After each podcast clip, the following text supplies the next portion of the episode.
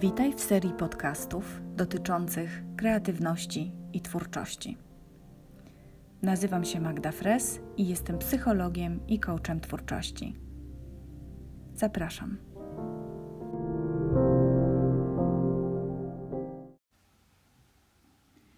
Pierwszy rozdział mojej książki Coaching twórczości. Czym jest niedyrektywna praca nad twórczością? To droga, w której coach twórczości lub terapeuta towarzyszy swojemu klientowi w jego procesie do osiągnięcia efektu, który klient sobie założył.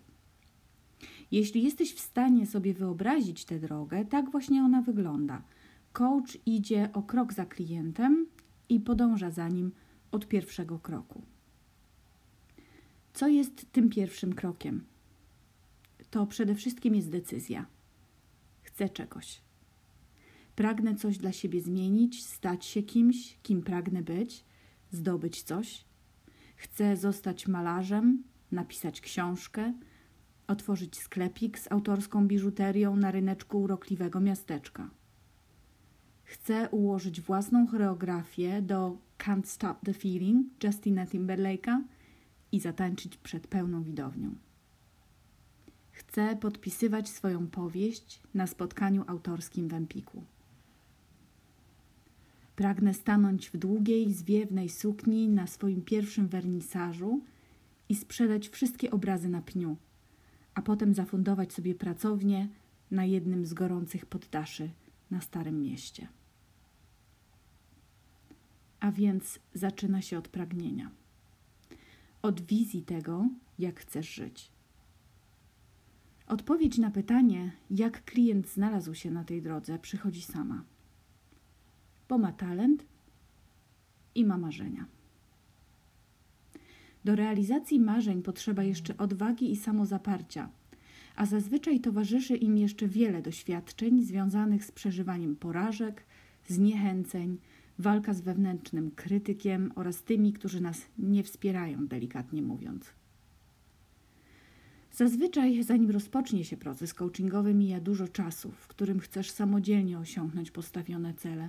Bijesz się z myślami, próbujesz różnych strategii, 8 kroków do sukcesu w każdej dziedzinie, jak osiągnąć sukces w sztuce w 3 miesiące, poznaj siebie i uwierz w siebie, zestaw inspirujących lekcji tylko za 12,99. Możesz wszystko. Czasami masz dość. Ale tak naprawdę serdecznie dość.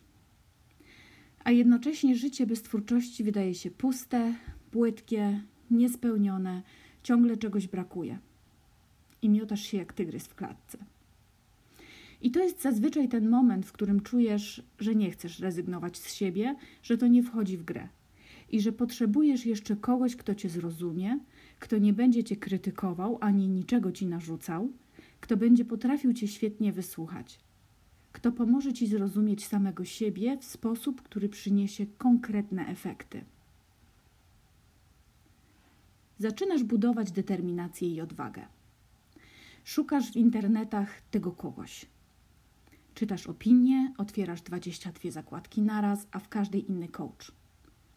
Piszesz e-maile, prosisz Facebooka o rekomendacje, chodzisz na kawę z coachami, których osobowość, kwalifikacje i energia odpowiadają ci albo nie. I w końcu decydujesz się na pierwszą sesję. Na pierwszej sesji z coachem zaczynasz od ustalenia celu. Tak to właśnie wygląda. Przychodzisz z problemem albo z marzeniem i wychodzisz z celem.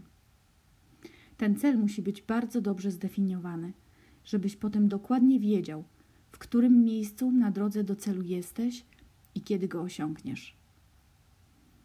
A zatem zaczyna się od twórczej ekspresji i marzenia, ale też od wątpliwości, od przeszkody, od problemu.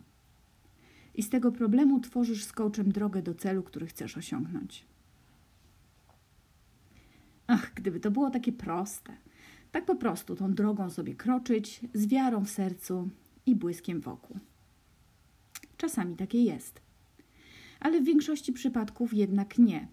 co nie znaczy, że cały ten coaching jest do chrzanu i nie masz po co czytać dalszej części książki.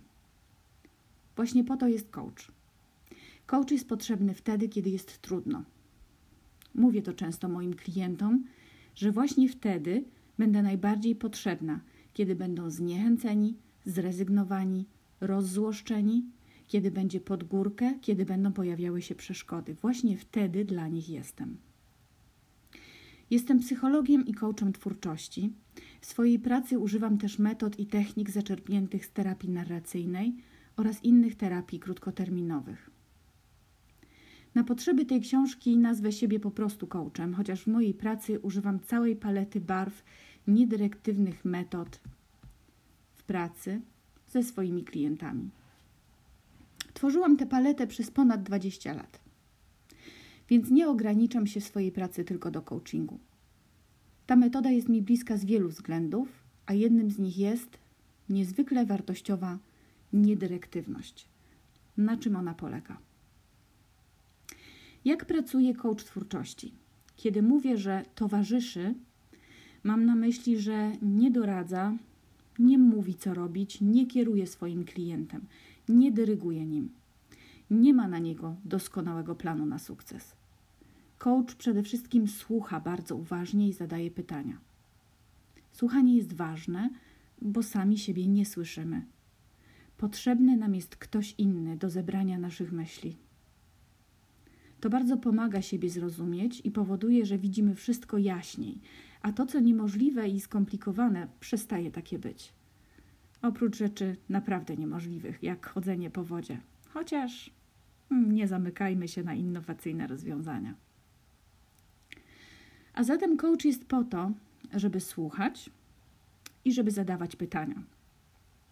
Z odpowiedzi na te pytania rodzi się plan i sposoby radzenia sobie z tym, co spotyka klienta. A zatem klient rozwiązania odnajduje sam. Dlatego dobry coach zawsze pracuje w poszanowaniu wartości swojego klienta i jego świata. To niezwykle ważne w profesjonalnym coachingu. Zero rozwiązań i sugestii od coacha. Coach to nie doradca. Kiedyś moja stomatolog zapytała, po co ten coaching? Leżąc na fotelu dentystycznym z ssakiem w ustach, powiedziałam bez wahania, żeby pani mogła sama dojść do tego, czego pani pragnie i jak to osiągnąć. Pani doktor zatrzymała się z wiertłem, wiecie, to wolnoobrotowe, w dłoni i powiedziała, aż mnie ciarki przeszły. To prawda. W profesjonalnym coachingu klient dochodzi do wszystkiego sam.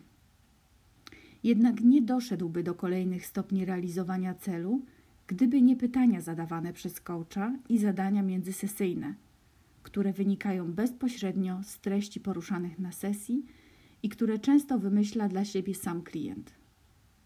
Wiem, to brzmi trochę jak magia, ale takie nie jest. No dobra, trochę jest. Elizabeth Gilbert, autorka Jedz, Módl się, kochaj, pisze o wielkiej magii, którą jest poszukiwanie w celu odkrycia skarbów, które się w nas kryją. Owo poszukiwanie to twórcze życie, okraszone odwagą, by pokazać światu to, co w nas najcenniejsze. A więc droga do realizacji ukrytych talentów i otwarte dzielenie się nimi są magiczne. A coaching twórczości nie jest niczym innym, jak towarzyszeniem w tej drodze.